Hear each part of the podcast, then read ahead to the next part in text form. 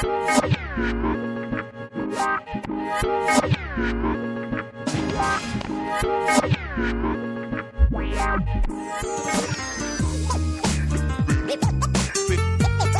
Per un pugno di euro.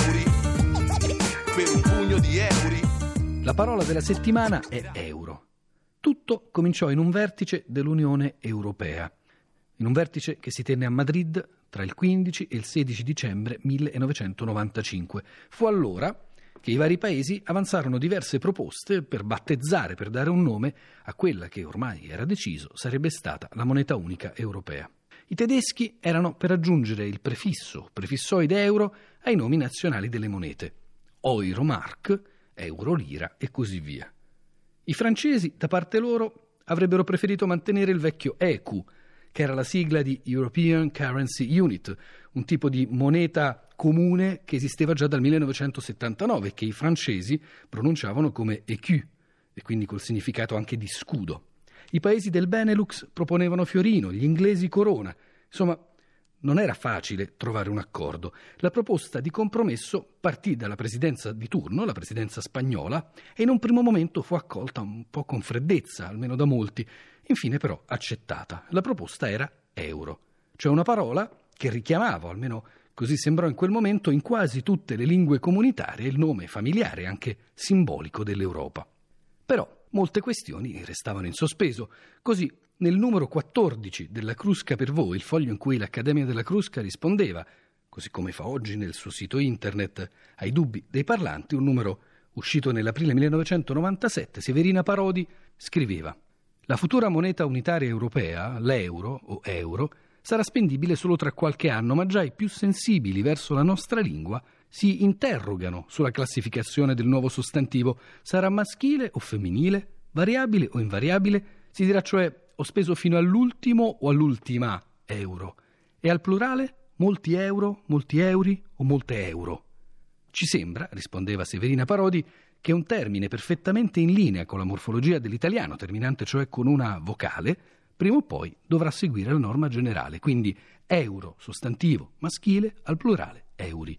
Almeno questa sembra essere, aggiungeva Severina Parodi, la tendenza prevalente negli ambienti più interessati, quelli dei commentatori finanziari, almeno così fino a tutt'oggi, salvo il possibile prevalere in futuro di soluzioni differenti, perché gli ambienti tecnici, si sa, sottraggono spesso la loro morfologia alle norme grammaticali. Questa era la situazione e secondo la eh, ricostruzione documentata, puntuale, di Jorek Gomez-Gain, un filologo classico che nel 2003 scrisse un libricino molto agguerrito sulla questione, finché ci si trovò a parlare in astratto della moneta unica, il nesso, l'espressione più ricorrente era in euro, che potrebbe sembrare un plurale, perché ricalca l'espressione in lire, ma in realtà era da intendersi come valuta euro, dunque come un singolare, un singolare con valore collettivo. Come che sia, la questione del plurale verrà affrontata a livello comunitario con una nota del 26 ottobre 1998, una nota che partiva dal direttore degli affari economici e finanziari della Commissione europea. In questa nota si consigliava di utilizzare in italiano euro come invariabile, mentre invece per lo spagnolo, per il portoghese, per il francese, tanto per limitarsi ad altre lingue romanze, si autorizzava l'uso dell'esse del plurale. Curiosamente, il plurale invariabile era consigliato anche per la lingua inglese, mentre oggi gli inglesi dicono euros, scritto nella stessa maniera che dai tedeschi viene pronunciata euros e dagli spagnoli euros e dai portoghesi eurus e dai francesi euro. La S c'è anche se non si sente. Ed euro viene declinata al plurale anche in finlandese, in danese, in olandese. Molte altre lingue, insomma, non hanno tenuto in alcun conto il fatto che sulle banconote euro sia scritto come invariabile. Quando la moneta finalmente entra in uso, gli usi degli italiani per il plurale oscillano. Nella Crusca per voi del 22 aprile 2001 si legge da più lettori ci viene rivolta la domanda perché molti si ostinano a mantenere invariato il nuovo termine che indica la moneta europea, un euro, due euro, invece di farne il plurale euri, secondo il modello di franco franchi, marco marchi, scellino scellini, dollaro dollari? Risponde l'allora presidente dell'Accademia Giovanni Nencioni, L'uso per il momento oscilla tra 2 euro e 2 euro. e il sopravvento della forma definitiva sarà probabilmente deciso dall'uso che prevarrà nei più importanti centri monetari italiani. Anche nella Gazzetta Ufficiale a lungo i due plurali si alternano. Ancora nel decreto del 10 settembre 2001 del Ministero dell'Economia e delle Finanze riguardante la Lotteria Italia, si dice che il primo premio della categoria sarà di 5 milioni di euro. Però il vento stava già cambiando. In un articolo pubblicato il 28 settembre 2001 nelle pagine economiche del Corriere della Sera, titolo E la Gazzetta Ufficiale conia gli euro, la giornalista Giuliana Ferraino nota con malcelato sarcasmo, che a difendere l'orribile Euri c'è l'Accademia della Crusca. In realtà anche questo ancora per poco.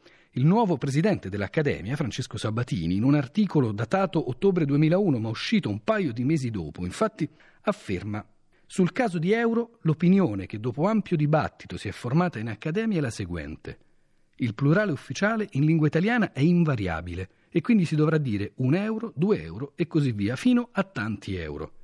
Rimane così, senza alcun argine, quel processo di stigmatizzazione che era già cominciato nei mezzi di comunicazione di massa, quel processo per cui, alterando i termini della questione, Euri viene presentato come se fosse un errore grossolano di grammatica. Viene usato alla stregua di auti romanesco per autobus o di altri plurali chiaramente popolari come i frighi, gli sterei e simili. Insomma, euro trattata come una parola straniera, all'otria se non proprio aliena, euro come UFO, che però è una sigla, nome maschile in O a uscita invariabile, secondo la regola che vale per l'appunto per i plurali delle parole straniere, peraltro non per tutte, visto che quelle che si usano spesso, quelle che sono già acclimate in italiano, hanno tranquillamente il loro plurale morfologicamente corrente. Mango, manghi, shampoo, sciampi, tango, tanghi. E poi, come si fa a dire che euri suona male? Quando, sia pure con un significato diverso, il significato di venti di scirocco ha risuonato da secoli nella letteratura italiana. C'è nella commedia delle ninfe fiorentine del Boccaccio, poi nelle poesie del Marino, del Foscolo, del Carducci. Scriveva Carducci, ma le dolenti immagini si porti gli euri in mare. A sentirlo così sembra quasi il prossimo slogan del Movimento 5 Stelle.